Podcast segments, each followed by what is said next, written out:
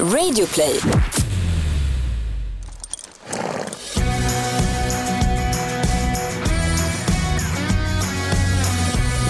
Det är dags för ett nytt avsnitt av Ridklubben. Jag heter Gry Forssell. Och jag heter Rebecca Lagin. När vi spelar in det här avsnittet så är det alltså torsdagen då Sweden International Horse Show drar igång. Alltså för bara några dagar sedan. När du hör det här, om du hör det när det kommer ut vill säga. Exakt. 2019. och vi ska prata med Stephanie Holmén. Ja, alltså så, så himla roligt. Jag, eh, hon är en sån här tjej som man har följt lite när hon har blivit upcoming star eller vad man ska säga. Så, och jag unnar henne och jag tycker att hon rider så himla härligt så jag ser verkligen fram emot att träffa henne. Lite Hon pirrig också. verkar superhärlig. Jag hoppas verkligen att hon är det också. Ja, jag med. Eh, och eh, det här avsnittet kommer ju då komma ut. När det här avsnittet kommer ut, då vet vi hur det gick. Mm. Men när vi träff- under helgen, just på den här tävlingen då, men när vi träffar henne så har vi ingen aning. Nej.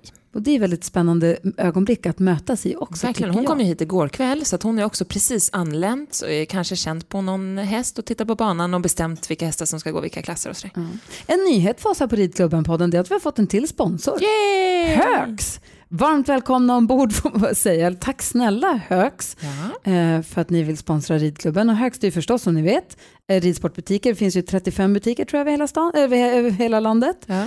Och där finns ju faktiskt precis allt man behöver. Från där jag bor till stallet där hästen står. Mm. Då passerar vi ganska nästan en Högsbutik. Ja. Så det är det blir- ofta jag får ett sms från Gry Forssell. Jag eh, ska svänga förbi Högs, behöver vi något? Jag vet, man vill köpa någon borste eller man vill köpa någon nya ridhandskar. Nicka tappar bort sina ridvantar eller vad Ja. det är. Svänger förbi där väldigt, väldigt ofta. Men apropå Nicke då, min dotter som är tio, som eh, rider och har ponny och är, intresserad, är väldigt mycket i stallet. Hon är också väldigt intresserad av käpphästar. Hon har inte släppt det här. Hon ska till exempel nu den här helgen så ska hon på, gå på Sweden International Horse Show. Men en dag kan hon inte för då ska hon till Uppsala och tävla käpphästar. Men Alltså, det är så härligt och jag älskar att även fast hon har nu fått en egen ponny så är hon ju fortfarande ett brinnande intresse för de här käpphästarna. Ja. Och hon går och väntar på, hon har köpt någon eh, käpphäst nu på, över Instagram, så där hon går och väntar på en avin i brevlådan. Hon har varit så arg på Postnord för att den aldrig kommer en avin. Men då var jag nämligen inne på Högs hemsida och då vill jag se vad har de för käpphästgrejer nu? För att det här har ju exploderat, det är inte bara vi, utan det här börjar verkligen bli jättestort Ja. över hela Sverige. Så gick jag in på Högs hemsida för att kolla nu inför julen. Eh, inför, eh, jag gjorde ärenden åt jultomten. ja, jag förstår. Vi gick in på hemsidan, eh, skrev in käpphäst i sökrutan. Vet du vad mycket fina grejer det finns? Nej, men det kan jag faktiskt tänka mig. Alltså dels käpphästar. Ja. Eh, och det är också kul så här, pysselbutiker som också har så att man kan pyssla sina egna käpphästar. Men det finns ju färdiga käpphästar att köpa på Högs. Men det finns ju också nu jättefina små träns, grimmor, grimskaft. Vet vad de också har? Nej. Hönät. Nej, men, Alltså, det är så gulligt. vi har också byggt ett käpphäststall i eh, stallet. Ja. och det är ju, alltså barnen är ju helt frälsta och, och som du säger, det är ju lite små krubbor och det är saltstenshållare och det är så gulligt. Så om du som lyssnar på det här går och funderar på vad du ska köpa för julklappar, har någon käpphäst intresserad i närheten, gå in på Högs för där finns det förstås också allt till de levande fyrfota hästarna. Mm. Men också väldigt fint utbud för käpphästarna, det tycker jag är kul. Ja, men. Ja. En annan nyhet på ridfronten här, det är väl att den enarmade, enarmade banditen sitter här. Jag gick ju ramlade av häst här för en och en halv vecka sedan. Men jag vet, så himla typiskt och dumt och jag skulle bara vilja spola tillbaka tiden men det går inte. Äh, men det är som, du och det är jag, också sånt som händer. Alltså det, Ja. ja.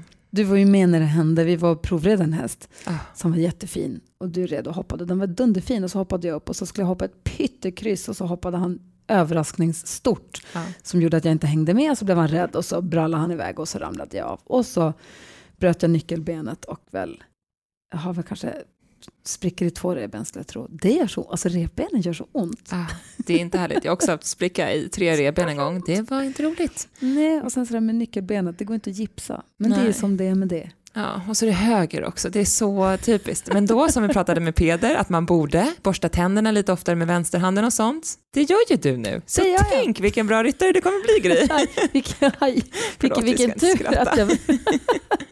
Men jag har eltandborste. Okej, Och det hjälper faktiskt jättemycket. Ja, men det kan jag tänka mig. Men du, okay, men du ska göra allt annat. Du ska sminka med vänster, du ska jobba med vänster, du ska skriva sms med vänster. Bara det kan jag tänka mig är en utmaning. Så jag kanske kommer bli en bättre ryttare av det här menar du? Ja, men jag tror mer liksidig i alla fall. ja. Mocka gör jag inte så mycket däremot. Nej. Men det som är så kul med, vi har ju Scanbio som också sponsrar den podden som ju gör spånpellets ja. som vi använder i boxarna hos hästarna i stallet där, ja. som du har. Ehm, och det roliga med de här stall, jag vet inte om det är för att du och jag pratar om stallpellets i podden, att Nicky har hört det. Ibland är Nicky jättemycket det här. Ja. Men hon tycker att nästan det roligaste med stallsysslorna, det är när hon får spåna. Hon tycker det är så, jag vet inte om det är det att hon tycker att det är kul att man får hälla vatten på spånpellets så att de sväller upp. Eller om det är det att hon får ta kniven, att hon får skära med vassa morakniven i påsarna. Ja. Men hon tycker det är så härligt att få spåna. Det är ju toppen. Då ja. kan hon vara spånansvarig hos hästarna. Jag kan mocka och hon får vara spånansvarig. Tack snälla Scanbio. Om du som lyssnar är nyfiken på deras produkter så kan du läsa allt på scanbio.com och Herx har förstås också en hemsida, herx.se. Bara gå in och kolla där. Verkligen. Ja, men då ska vi träffa tjejen som inte skulle bli tävlingsryttare för hon skulle utbilda unghästar och så skulle ju syrran tävla var det tänkt, det ska vi prata om också. Ehm, det gick ju sådär för nu är det ju i alla fall Stephanie Holmén som har tagit över tyglarna på Peder Fredrikssons favorithäst Sparven. Vi pratar med Stephanie Holmén.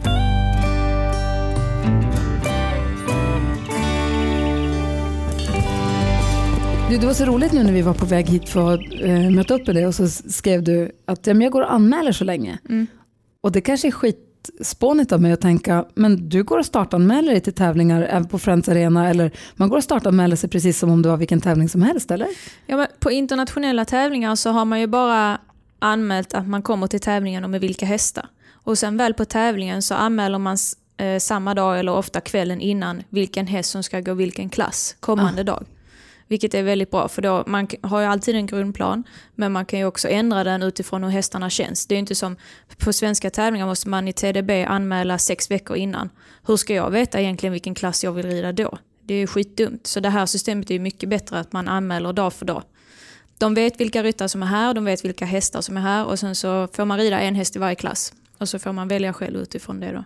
Och ni vet ju ungefär vilka klasser ja, vi det har är ju som en kommer grund, gå. Vi har ju en grundplan nu när vi kommer exakt. hit men vi kan ju alltid ändra om det skulle kännas mm. fel. Och visst, ofta kan man ju det på svenska tävlingar också men ibland är det ju så fullt och så är det reservlistor och då kanske man inte kommer in i en ny klass. Om jag har anmält till 1,40 och känner nej jag vill rida 1,30 istället för den känns inte bra. Nej då är den klassen full och där är 20 reserver som jag kommer efter då så jag kan inte komma in i den klassen. Det är ju mm. skitdumt. Faktiskt. Men här kan man ju ändra från dag till dag. Ja. Nu när vi ses, då är det torsdag mm. och eh, Sweden International Horse Show börjar idag mm. och kommer pågå till söndag. Mm. Det här avsnittet kommer förmodligen ut då tre dagar efter, det vill säga på onsdag. Så det är lite spännande. Vi har en liten time warp zone som vi kan befinna oss i här. Mm. När det här sänds och vi lyssnar på det, då vet vi hur det gick. Mm. Men hur känns det nu inför? Jo men det känns bra. Eh, Sparven har ju gjort ett par stora tävlingar. Eh, så vi kommer hit med ja, bra känsla i kroppen och det, just att få komma och rida på hemmaplan inför den här publiken, det är ju så jäkla häftigt. Så jag ser väldigt mycket fram emot det. Funkar nervöspirret, hjälper det dig? Är det positivt för dig? Mm. Det brukar vara det i alla fall. Har du aldrig blivit nervös så att du har blivit, fått spagettiarmar? eh, nej, eller ja, jo det har jag säkert. Men eh, jag försöker ändå att vända det till något positivt. Och om jag blir nervös så tänker jag alltid att jag skulle inte göra det här om jag inte känt att det skulle gå bra. Att både jag och hästen är redo för det. Och i grund och botten så börjar jag med det här för att jag tycker det är kul mm. och nu är det mitt jobb så det är bara att göra. Och sen när man väl är igång och rider fram och kommer in på banan då är man så fokuserad så då känner man inte av det längre. För jag läste någonstans att du är din egen mentala tränare, att du inte har någon... Jag är väl inte min egen mentala tränare men jag har försökt att hålla mig, jag vill inte känna mig så mycket beroende av att ha en mental tränare och än så länge har det gått bra. Men jag är absolut öppen för, jag tycker det är jättebra att det finns och jag har ju sett att det är väldigt bra resultat för många men jag vill kunna vara så stark i mig själv att jag ska kunna kontrollera mina egna känslor. Vart får du inspiration från? Jag tänker du måste ändå kanske, hur, gör, hur jobbar du med dig själv mentalt? Egentligen inget speciellt utan mer bara när jag är på tävling och jag känner att oh, nu kommer nerverna, nu börjar pirra i magen. Ofta till exempel när man ska rida nationshoppningar, när man sitter och väntar på att man ska gå banan. Då blir man väldigt ja. nervös och det pirrar i magen. Men det där med nervös tänker jag på, på din nivå då. Mm. Det har jag funderat på både du och dina eh, ryttarkollegor, Mm. när ni är nervösa, eller när du är nervös, Mm. är du nervös för att, för vad? Att du ska riva ett hinder? Jag, jag tror mest bara man vill att det ska gå bra. Och speciellt när man rider i lag och mitt resultat påverkar alla andra också. Ja. Då är det klart det blir extra mycket då. Eh, Så just då, jag kan känna igen mig denna sommar när man satt inför nationshoppningar och väntade på att banan skulle öppna. Man sitter och tittar när man bygger banan och man ser svårigheterna och så. Då blir det liksom, jag vet inte, det kommer till en på ett annat sätt. Men då försöker jag liksom bara vara stark och så tänker jag, men Steffi, att du sitter här nu och är nervös, det kommer inte göra resultatet bättre i slutändan att du sitter här och pirrar i magen nu. Utan fokusera på det du ska göra, gå banan, gör din plan, håll dig till planen, som vi alltid annars gör.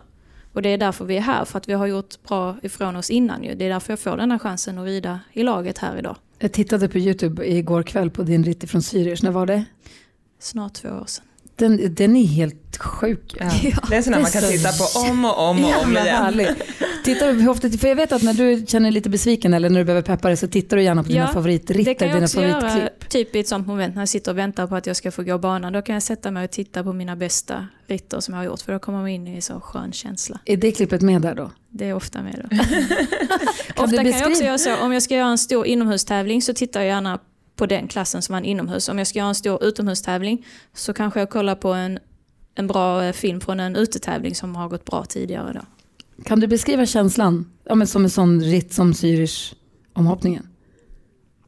Då, eh, alltså då var jag så, först var jag bara så lycklig att jag gick felfritt i grunden. Så då fick man först landa och ladda om för att gå in i omhoppningen.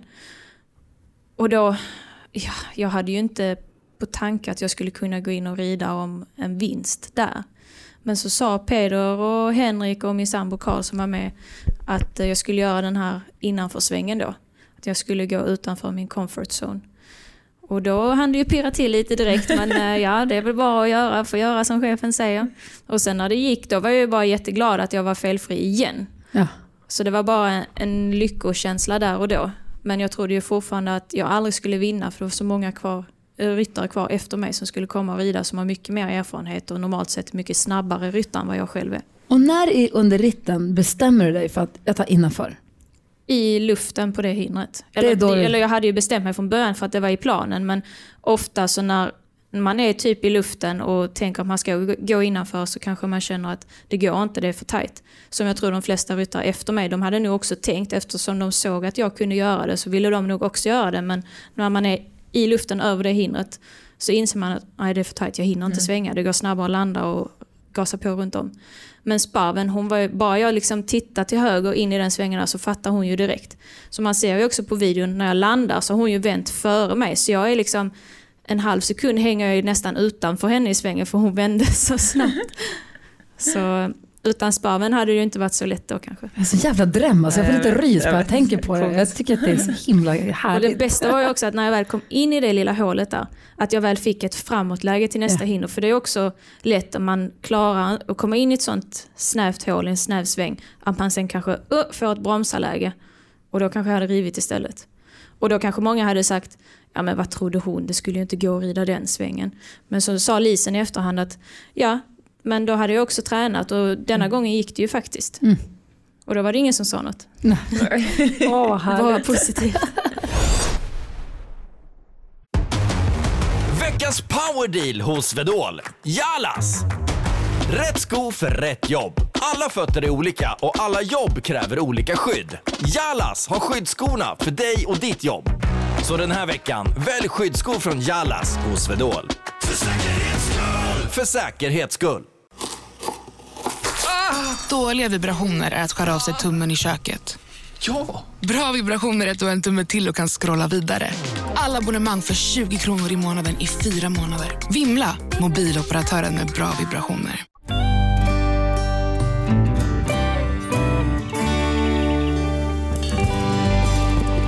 När du säger låt hindret komma till dig Mm. som en instruktion till någon, vad betyder det? Hur ska man tänka då?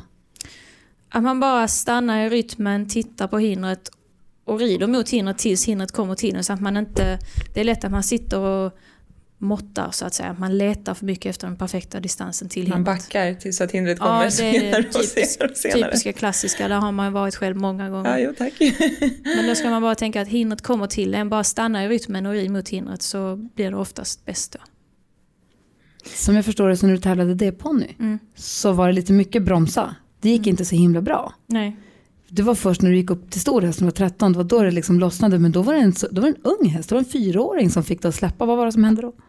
Men jag tror just när jag var där i 12-13 års åldern och red mina D-ponnyer att man började tänka lite för mycket och man skulle just så här sitta och måtta och då blev det att man backade, det blir ett steg för mycket, ett galoppsprång för mycket inför varje hinder och till slut så sa de nej det här vill vi inte hoppa på det här sättet.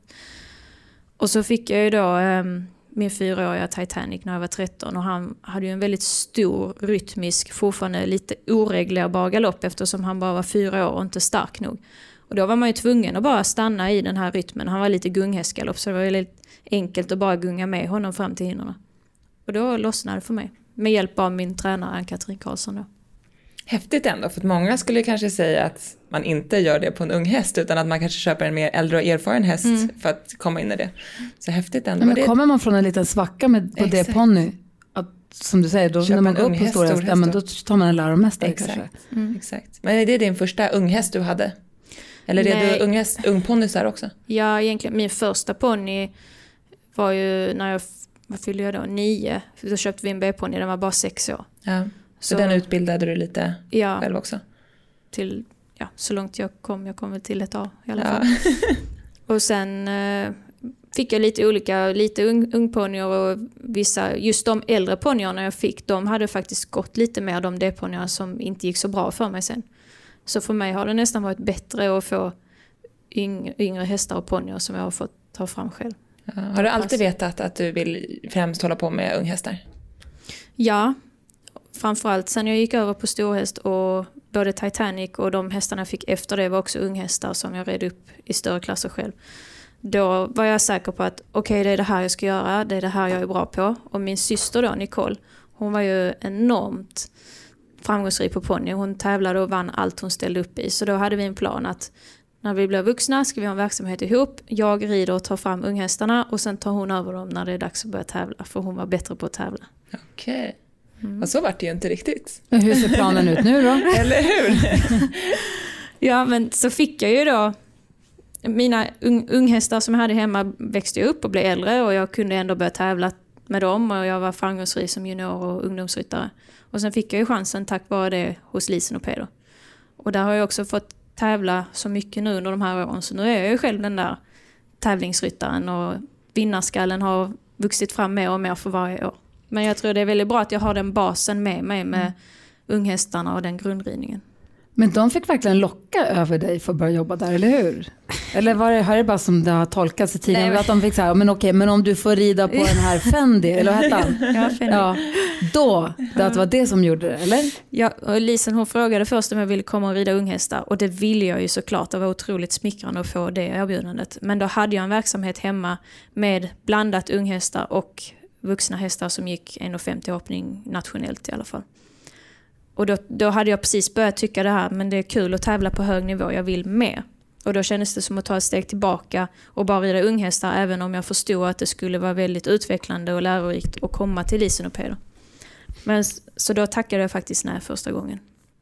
Och sen ringde hon upp två veckor senare och hade funderat och då skulle hon ju ta en paus själv. Och då skulle jag få rida Fendi och Triller P, hingsten som egentligen var hennes första häst då, för Fendi var fortfarande ganska ung. Så var det egentligen den som klingade till mest. Jag bara, ja det kan jag ju inte tacka nej till. Och det var ju tur att jag inte gjorde det. Verkligen. Sen fick du ta över tyglarna på Peders favorithäst Sparven. Ja. Hur kändes det när du fick börja rida den? Det var lite blandade känslor för att jag Sen jag kom till Grevlunda och sett Peder jobba med henne och jag har fått sitta upp på henne någon gång då och då om Peder inte haft möjlighet att rida själv. Så har jag alltid sagt att gud den här hästen kan ingen annan hoppa än Peder. För min känsla var då att hon inte hoppade bra med mig men jag ser att hon hoppar bra med Peder. Så när han då först sa att du ska få ta över sparven då kände jag okej är du säker på det? Men från den dagen att hon verkligen liksom blev min i mitt team så har vi bara klickat helt. Så ehm, jag är jätteglad att Peder och Lisen och Spar, eh, Astrid som också äger Sparmen, att jag får den chansen. Ja, men häftigt, men var du inte ganska nervös i början? För jag kan tänka mig om man får den möjligheten att man så här, vill ju verkligen inte misslyckas. Nej, det var jag inte. För att planen var att eh, Sparven skulle få steppa ner lite. Att det var därför hon skulle komma in i mitt team. För jag red, då red jag mest nationellt och kanske någon internationellt två, trestjärnig som inte är högsta internationella nivå då.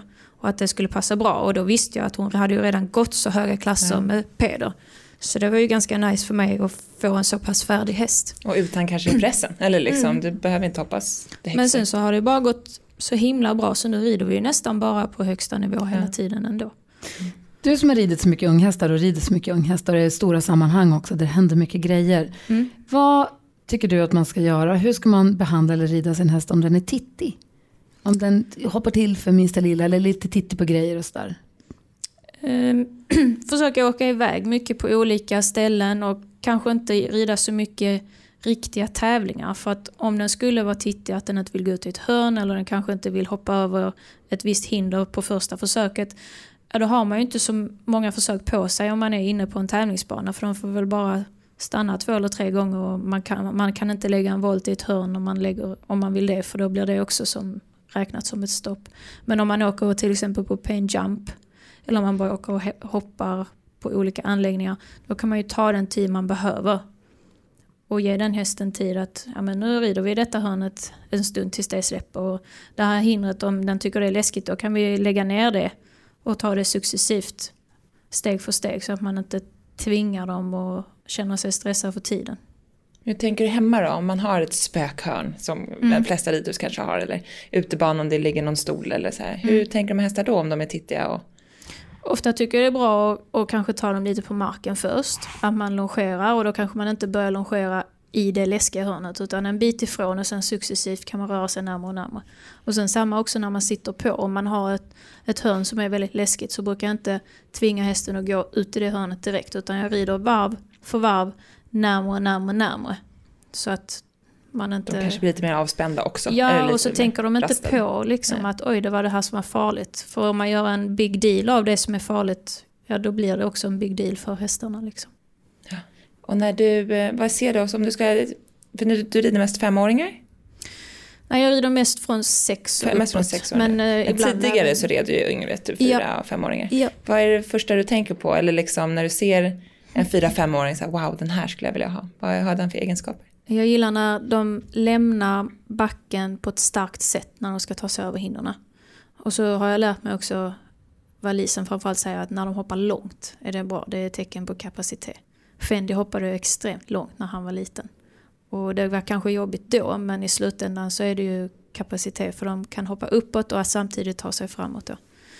Så den här kraften och så eh, inställningen till att vilja hoppa. Man vill ju också ha dem försiktiga så att om en unghäst man provar skulle stanna någon gång på ett hinder sådär, det är inte hela världen för det är ett tecken på att de är försiktiga. Mm. Men man vill ju inte att de ska stanna för att de inte vill hoppa hinder. Man vill ändå känna att de har viljan i sig. Så det är den där mixen mellan alla bra egenskaper man ska hitta. Och sen då när man ska förvalta den här uh, unghästen och man kanske inte är eller om man är en vanlig som kanske har tävlat upp till 20 och 30 man har ridit mycket och är ja, men helt okej okay på att rida men inget proffs. Tycker mm. du att man borde ta hjälp då av någon bättre ryttare? Eller eh, är det viktigare att jag tar hjälp av en tränare kanske när jag utbildar min unghäst? Um, framförallt först en tränare som kan hjälpa mig att lägga upp en plan för de första stegen och så. Och så länge man känner att man ger hästen rätt förutsättningar för att utvecklas och de får bra upplevelser inne på banan. Så absolut kan man göra det själv. Men sen tror jag det är viktigt att man är självkritisk. Man känner att jag sitter på en häst som har jättemycket potential men jag kanske inte kan ta fram allt den har i sig själv. Det kanske är bättre att någon annan rider. Då kan man ju tillsammans med sin tränare då diskutera om det är bättre om någon annan mer erfaren ryttare kanske tar nästa steg med hästen. Typ som cash, tur att vi inte köpte cash. vi var ju hos er och provade lite hästar mm. för typ två, tre år sedan. Ja, det kommer jag ihåg. Och då provade vi den här cash och nu tänker vi varje gång vi tittar på er när ni tävlar. Gud vilken tur att vi inte köpte den här grejen för den hade inte ens varit hälften så bra som den är nu med dig. Har ni kvar honom i stallet? Ja, ja. han är så fin. Superfin. Alltså, Men där ser man också, det är så svårt med hästar. Vissa kan man se direkt att det är en superstjärna och så förblir de en superstjärna och vissa som ser ut som en superstjärna kanske ändå inte blir lika bra i slutändan som man tror. Vissa, som fem, den här Cash, som femåring har man en jätte, jättefin häst men kanske inte så här, det här kommer bli en riktigt bra häst i slutändan. Men för varje år så blir han bara bättre och bättre och bättre och nu tror jag att han är en en riktig, riktig superstjärna. Ja, Jag jätteroligt. skulle ha köpt honom. Ja. Jag skulle ha köpt honom och gett honom till Stefan. Men, och då tänkte, när vi var provade honom, det var på sommaren och då måste han ha varit fem tror jag. Mm. Eh, då var han ju ganska grön och valpig, hade egentligen inte gjort så jättemycket och inte varit hos er så länge. Mm. Men sen så red ju honom år sex, då red ju du 1,30 på honom, eller hur? Mm. Hur eh, la du upp planen då, tänker jag, som att han var lite sen i utbildningen och hur, hur, när visste du att så här, jo, men jag kan nog matcha honom mot sex års utan att pressa på för mycket? Vi åker ju ofta till Spanien i mars-april med främst yngre hästar och startar igång utesäsongen lite tidigare där. Och där kan man rida, eh, om den är fem så rider man femårsklasser och sex sexårsklasser och så vidare. Och man Och då är det kan- samma höjd som det är i Sverige? Alltså Eh. femåringen rider 1,20 och sexåringen 1,30? Ja, fast man börjar nog, jag tror femåringarna hoppar kanske 1,10, 1,15 först för det är så tidigt på året. Ja. Sexåringarna börjar nog hoppa 1,20, 1,25 och sen sista veckan tror jag de har någon 1,30 klass. Ja. Och det är väldigt, väldigt snällt byggt. Eh, Så då, då kan man få en ganska bra värdemätare hur de tar det där. Och han tog det jättebra för varje vecka hoppade han bara bättre och bättre och när vi kom hem så kändes det som att på de veckorna så hade han kommit i fatt. Och han, han är en häst med så enormt mycket talang i sig. Så han behövde bara den tiden där till att blomma ut helt enkelt. Ja. Och sen har det bara fortsatt.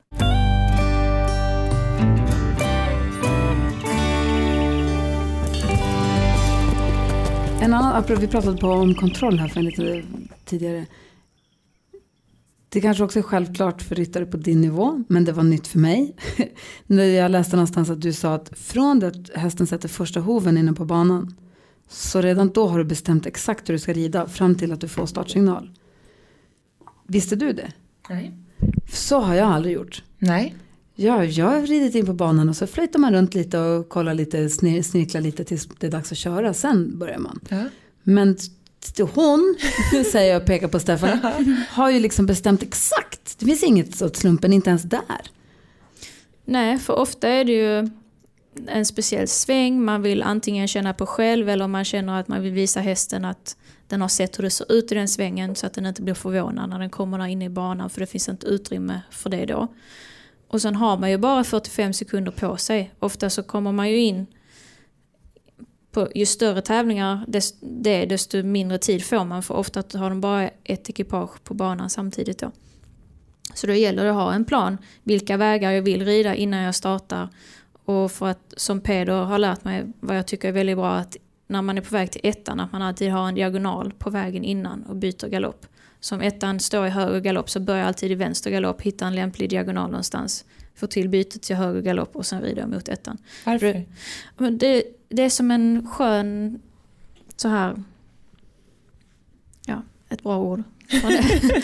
Men både jag och hästen vet att vi, nu, Då är det nu börjar dags, det. Nu är det liksom. dags. Ja, men som en liten halvhalt nästan inför Ja. nu ska hoppa bana. Så att man Exakt. förbereder hästen. Den lär ju sig också då Efter att det nu kommer den här det diagonalen dags. och så kommer det här bytet. Nu kör, nu kör vi. Det är nog inte För då alls. börjar man en bra stor frisk galopp på diagonalen, halvhalt, byte, igång och sen igen. kör vi igång. Så- Gör du så hemma också när du hoppar? Ja, alla hästar. Ja. Det är liksom inbyggt. Men sen samma där, man kan ha en plan. Sen måste man ju ändå vara öppen för att improvisera. Det kan ju hända saker, hästen skyggar till, jag kanske måste rida ett, ett extra volt just i den hörnan. Då kanske jag inte hinner gå ner till den andra hörnan. Och så får man ju ha, ofta är det ju en klocka som man kan hålla koll på. Ja. Så det är viktigt att titta på den. Vi pratade också om att titta på andra ryttare när vi hade Christian från Krusarstjärnan som ju tävlar dressyr. Mm. Han sa att när han tittar på andra tävlingsryttare, han kan sitta och titta på framridningen bara se hur de andra ryttarna kortar tyglarna. Mm. Bara sitta och titta på hur kan man gå i sitt skritt från långa till hur tar man tyglarna? Och det kan han sitta och det tycker jag är så fascinerande också att sitta och kolla på. Hur gör man övergångarna mellan övningarna och sånt. Och när du sitter och tittar på andra ryttare, för det första, vem gillar du att titta på och vad för detaljer tittar du på då? Alltså framförallt så generellt kan jag säga att om jag sitter och tittar på bra ryttare och bra ridning så rider jag själv mycket bättre sen också. Sitter jag hemma på en, en eh, mindre tävling där det är mer oerfarna ryttare och det missas kanske lite hit och dit. Ofta rider jag sämre själv sen också. Så jag försöker att inte titta för mycket på vad ska man säga, dålig ridning. Nej, utan det är bättre att titta på de som man verkligen ser upp till som rider extremt bra för att då, då rider man bättre själv sen också. Men det tror jag stämmer. För det, så jag tränar för Peter Marknad varit hos oss nu några måndagar. Och då har jag ridit med Marcus Westergren och de som är i min värld proffs. Jag är ju glad hobbyamatör. Och då rider jag så mycket bättre än om man så här vanlig träning om man kanske rider med några andra. Eh, som är men kanske på lite lägre nivå än vad jag själv är. Då, är jag också, då rider jag inte alls lika bra. Så jag tror att många säger att man ska träna med de som är bättre än en själv. För att då hjälper de en och drar upp en lite. Jag blev jätteduktig av att vara på Skandinavien och titta på tävlingarna. Perfekt. Det räcker med att bara titta på Ja. Så är man. Och vad tittar du på då, när du tittar på dem? Ja, jag tycker det är intressant att se när de samlar hästarna. Hur de gör. Eh, från att de liksom går från en avspänd galopp och form till att de sätter hästen i samling till att de går ut och slappnar av igen. Hur många steg de olika tar, hur länge de stannar i samlingen. Hur många kan samla hästen med fortfarande halsen ute eller vilka får fortfarande halsen kort innan de får ut halsen igen. Och vissa rider hästen i en hög kort form, vissa rider väldigt lång öppen form. Och alla gör på olika sätt men alla vill ändå i slutändan komma till samma sak och hoppa felfritt på banan. Så det tycker jag är väldigt intressant. Hur samlar man en häst på bästa sätt? Börja bakifrån, impuls. Peder han har lärt mig de här stegen. Det, det ser så lätt ut när han gör det men det är inte så lätt. Så jag tränar på det varje dag i sex år nu.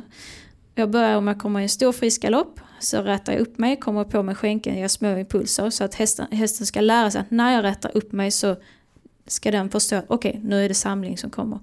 Och sen då får man bara möta upp med handen. Så att det man stoppar in energin bakifrån måste man ändå fånga upp så att den inte rins iväg. Och sen så fort man känner att hästen liksom klickar i och flyttar över vikten på bakbenen och blir det där lite kvickare. Så direkt lättar jag så att jag får avslappningen igen och hästen kan komma i mjuk form fram till bettet i överlinjen.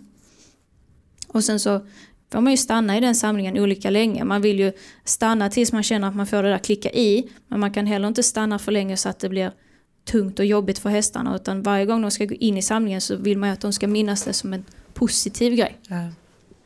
Precis, så i början så kanske man gör något steg bara. Mm. Och sen kan man bygga på de där stegen när man har Så det låter så tränat. jävla härligt. Nej, jag vet. Jag känner Alltså, att jag måste hem och så rida nu. Jag vill är så prova. härligt. Ja, och när man ser Peder göra det så ser det också så härligt ut. Ja.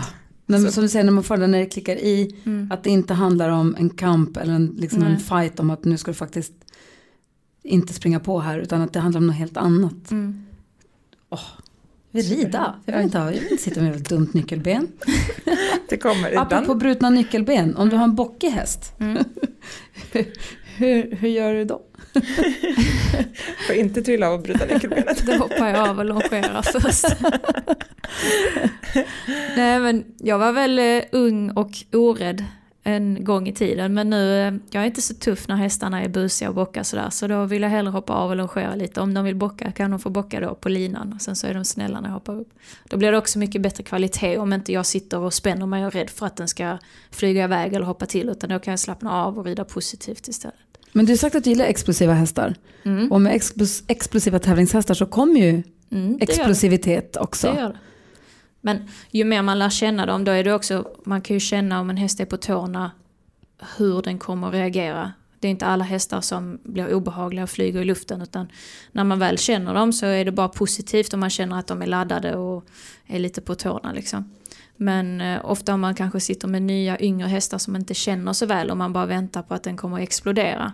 Då tycker jag det är bättre att man hoppar av och så får den väl explodera på linan då. Innan jag sitter upp.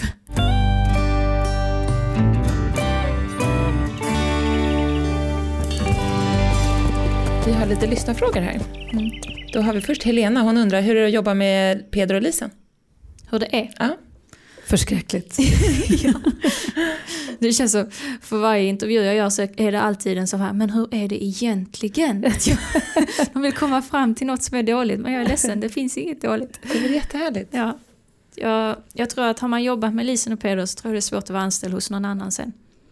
För de är så otroligt laid back. De ger mig space och utrymme att planera och jobba självständigt samtidigt som de alltid finns där och är otroligt stöttande och motiverande. Och, ja, jag tror de är de perfekta cheferna helt enkelt. Hur tror du att de har blivit det? Jag tror det är bara deras personlighet och de är så som människor. Och lite samma hästtänk säkert. Mm. Ja. Eh, hur länge har du stått på Grevlunda undrar Viola? I sex år nu. Lite drygt. Härligt. Och Emily Andersson hon undrar hur gör man sig och sin ungest redo för att kunna kvala till exempel Falsterbo och Elmia? Och... Men det är just det att man eh, lägger upp en långsiktig plan, väljer ut rätt tävlingar och så får man individanpassa liksom efter vägen hur det känns. Eh, vissa hästar blommar ut jättetidigt och är väldigt mycket i fas. Då kan man ju passa på att kanske ge den en vila istället. I längden tror jag det är väldigt bra att lägga in de här vilorna. En annan unghäst kanske behöver mer tid och jobba på lite mer. Att man åker ut varje vecka och träningshoppar. Sen är samtidigt, man får inte glömma att ge de hästarna återhämtning också. Men att eh, man kanske gör mer med en sån häst. Just åka runt på olika ställen och sådär. Om man tänker Falsterbo är ju på sommaren, lite mitten på sommaren. Mm. Hur många tävlingar kan man göra på en fyraåring innan Falsterbo? Och jag vet inte vad jag räknar i huvudet. Men fyraåringar rider jag knappt. Men det är nog in, inte många alls. Alltså. Så en tror- fyraåring måste kanske vara ganska mentalt och kroppsligt ha lätt för och sig för att klara av också den tror jag uppgiften. med en fyraåring då är det kanske bättre att åka och träningshoppa någonstans. Och när den känns redo, om den känns redo så kan man göra ett sånt här kval till Falsterbo då. Och gör den det bra så behöver den nog inte tävla så mycket mer sen tycker jag. Jag tror de ska tävla i så himla många fler år sen framöver så jag tror det är viktigt att man inte tävlar för mycket när de är unga. Och tror, man- kan man liksom köra både Falsterbo, Elmia och så på en fyraåring? Eller skulle du välja och kanske välja en stor tävling? Just för deras skull, att det inte blir för mycket liksom. En fyraåring hade jag kanske valt en ute och en innetävling Ja. som mål. Eh, och sen de andra uh, fem, sexåringar kan man ju välja om man vill göra till exempel Falsterbo, Champion of the Youngsters, Elmia. Det kan man ju göra men då man ju inte tävla så mycket däremellan. Så eh, det, ja, för jag tror det är, många tänker så, och det är så många som rider alla de här tävlingarna, det kan man inte göra på en unghäst. Men då tror jag också att de rider tävlingar däremellan för att de ska känna sig förberedda och redo för själva huvudtävlingarna. Men är de så pass i fas att de är redo för att gå de tävlingarna så tycker inte jag de behöver tävla så mycket däremellan. Och sen femåringarna går ju mot klockan. Bara om de är i final i omhoppning. Ja. Hur mycket tränar man omhoppning på en femåring tycker du? Eh, Ingenting. Nej. Nej. Utan Och sen- då bara försöker man... tycker också det är mycket, man läser mycket på sociala medier och sånt att var är ridningen på väg om man ska rida fort redan på en femåring och man ska inte rida fort på en femåring men om de är i ett championat och har gått två kval plus en final felfritt och bara ska in och hoppa sex hinder och en fjärde runda då är de nog redo den dagen för att gå lite mot klockan. Mm. Sen säger jag inte att man ska gå in och idiotrida för det, det ska man aldrig göra oavsett nivå. Det spelar ingen roll om hästen är tio. Nej. Eller liksom, det ska Men alltid vara- ofta i en femårsfinal så är det kanske max 10 hästar i en omhoppning. Och det är det de 10 som har visat att de är mogna och hoppat felfritt hela vägen. Då tror jag de klarar av att hoppa sex hinder med lite kortare vägar. Ja. Och sen är det ju oftast ryttare då också Det är upp som ryttaren är... såklart. Exakt, som är erfarna och känner hästen och vet Ja. vad den klarar av. Du har ju drömt, som jag förstått det, sedan du var liten om att bli professionell ryttare. Mm. Proffsryttare. Och nu är du ju det. Mm. Vad, är det. vad är det som inte är som du hade tänkt dig? Eller vad är det som har överraskat dig med ditt jobb? Åh, det var en svår fråga. Jag har nog inte reflekte- reflekterat så mycket över det utan man bara kör på hela tiden och man är glad att man är där man är idag och får rida de här tävlingarna. Och att man... Det är mer bara jag kan känna, ibland kan jag blicka tillbaka att när jag var liten så sprang jag och tog autografer av Lisen och Peder till exempel. Och nu så betalar de mig för att rida deras hästar. Det är lite så här sjuk känsla rolig känsla att få ibland. Men annars så är det inte så mycket jag tänker på att det är något annorlunda än vad jag har förväntat mig. För jag har nog alltid bara varit inställd på att det kommer att vara hårt arbete. För det har jag fått lära mig från början. Långa dagar, långa veckor. Men att man får tillbaka det i hästarna, liksom i deras utveckling. Jobbar du med så här kortsiktiga och långsiktiga mål? Kortsiktiga skulle jag nog säga. Sen är det klart att man har drömmar. Att man vill någon gång få rida ett OS till exempel. Och tänka att få stå på pallen i ett sånt När står du på pallen OS. på OS då? Ja men det är det jag inte vet. Det är bara en dröm att jag någon gång ska få göra det. Men jag har inte satt upp ett mål att innan jag är 40 så ska jag göra det. För man vet att man kan hålla på så extremt länge. Och man måste ha tur att få bra hästägare med sig. Hästarna måste hålla sig friska. Det är så otroligt mycket som ska stämma in för att man ska komma hela vägen dit. Om du inte får välja sparven, vilken är den liksom bästa hästen du har i stallet? Eller som du säger, den här älskar jag. För jag kan tänka mig att det är sparven annars. ja, Ja, så vi tar bort henne. men Har du någon annan lovande så här, som du bara, den här ska ni lägga på minnet? Eh, jag har en jättefin eh, sjuåring som heter Komet. Mm. En fransk som vi köpte i somras. Vi har en jättefin sexårig hing som heter Copycat. Ja, men den har jag sett. Ja. Vi har egentligen stallet fullt, den cash vi pratade om Ja. innan. Alltså vi har ju stallet fullt med småstjärnor som är på väg upp. Jag tänker vissa hästar får man ju den här lilla extra känslan för Mm. som du säkert har för sparven. Eh, Kan man, får du den ganska snabbt eller är det oftast något som växer fram när du har ridit dem och tävlat om ett tag? Det är olika. Vissa Ja. känner man det med direkt och vissa växer fram mer och mer hela tiden. Härligt. Vi har också Jonas. Han undrar bästa tips på en eh, balansövning som man kan göra hemma i ridhuset eller på ridbanan. Eller? Ehm, ja, när jag var liten så red jag ju extremt mycket barbacka. Det tror jag är jättebra. Och eh, när, jag, när man hade små snälla ponnyer så hoppade jag ofta serier barbacka och utan tyglar så att man knöt fast tyglarna i en knut runt halsen så att de inte kunde glida ner och så släppte jag tyglarna och bara höll balansen. Se om Nicky lyssnar på det här grejen. Min tioåring, det är hennes dröm. Det är hennes Ja. dröm att rida barbacka och hoppa studs. Hon vill Alltså, bara rida barbacka och hon vill hoppa barbacka. Hon har inte gjort en på ponnyn då, men hon eh, älskar att rida barbacka. Ja, Utan ja, stigbyglar eller barbacka, det är hennes bästa. Men det var, då hittar man ju den naturliga balansen och följsamheten. Mm. Och man har kul. Man ska ha kul med sin ponny och leka mycket, busa mycket. Vi frågade Peder också när han var med i den här podden, om man rider på, bara i ridhuset, inte hoppar utan Mm. rider bara på marken. Vilken är din favoritdel av fyrkantsspåret? Innanför spåret. Ah, långsidan. Mm. Vi rider mycket, alltså mycket, rakriktning är ju otroligt viktigt. Så vi rider mycket innanför spåret på raka spår. Och så rider eh, en övning som både Peder och Lisen har gjort mycket som jag har börjat göra mycket, är det Swedish Castle då. Man rider innanför spåret rakt fram och så gör man en volt utåt i hörnet. Och sen innanför rakt fram, volt utåt i hörnet. Ah, som är som en kringla. Mm. Så du, du går vänster varv innanför spår och så gör du en volt till höger i hörnet. Exakt. Mm. Kolla nu, ser vi Rebecka börjar tänka här. Hur långt innanför spåret kommer jag behöva gå för att kunna få plats med en volt? Precis. Tror du också på hur stort ridhus man har?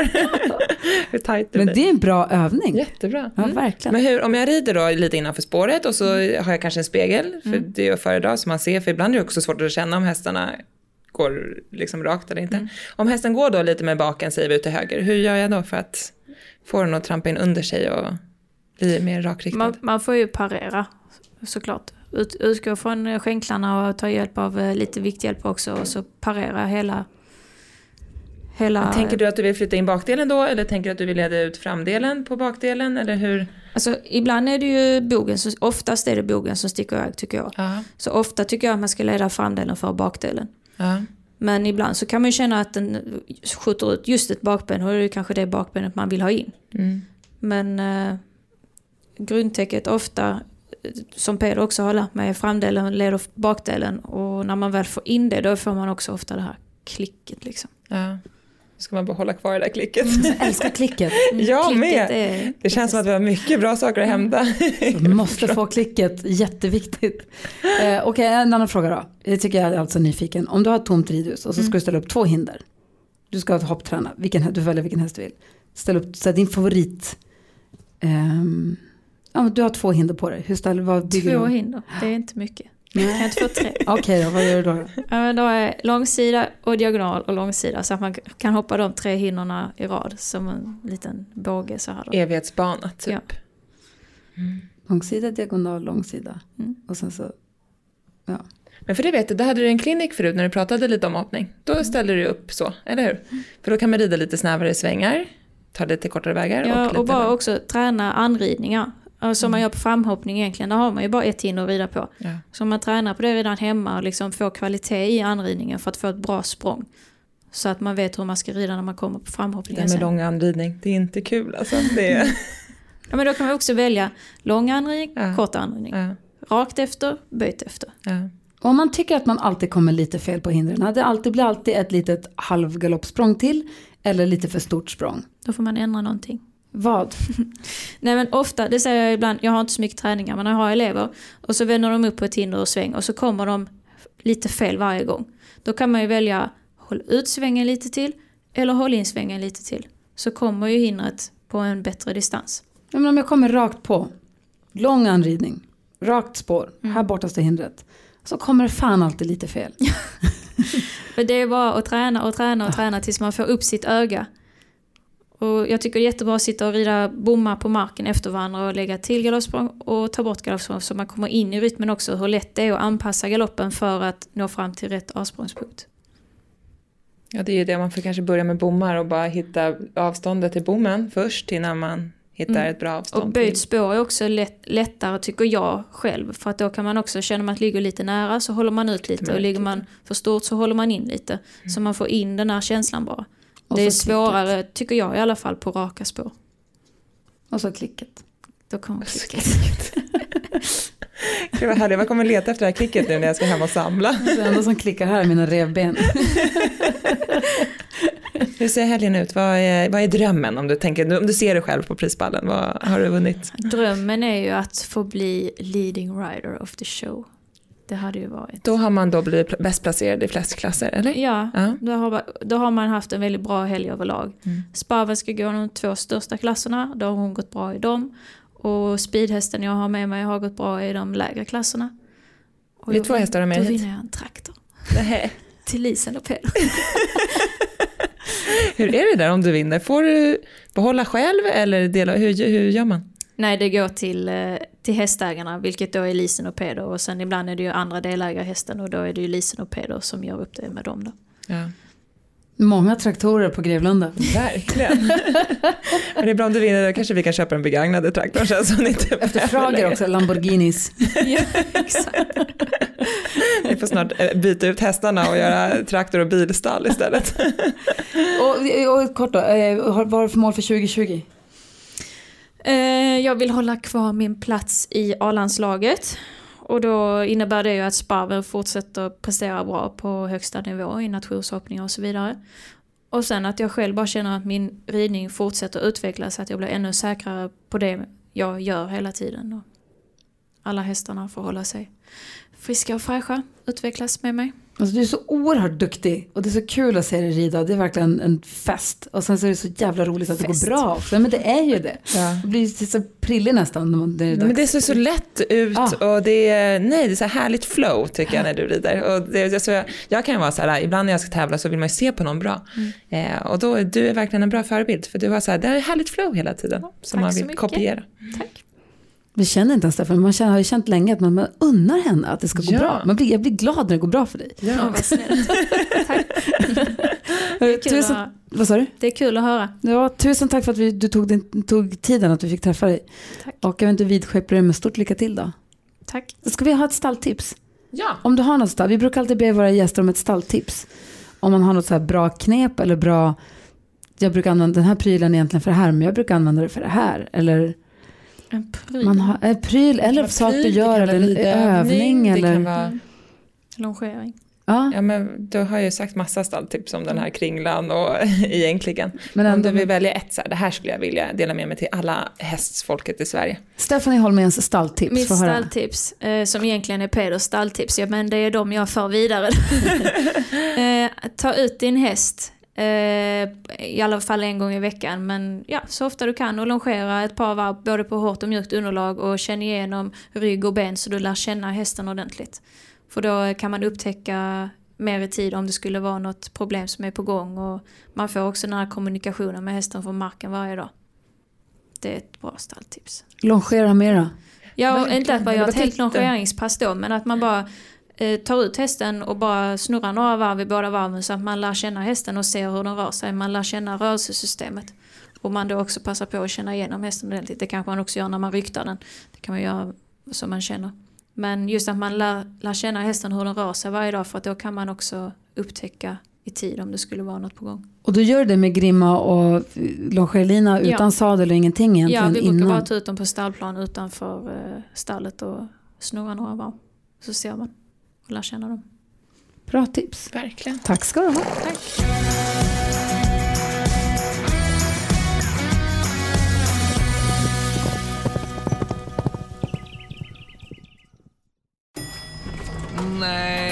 Dåliga vibrationer är att gå utan byxor till jobbet.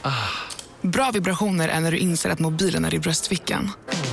Få bra vibrationer med Vimla. Mobiloperatören med Sveriges nöjdaste kunder enligt SKI.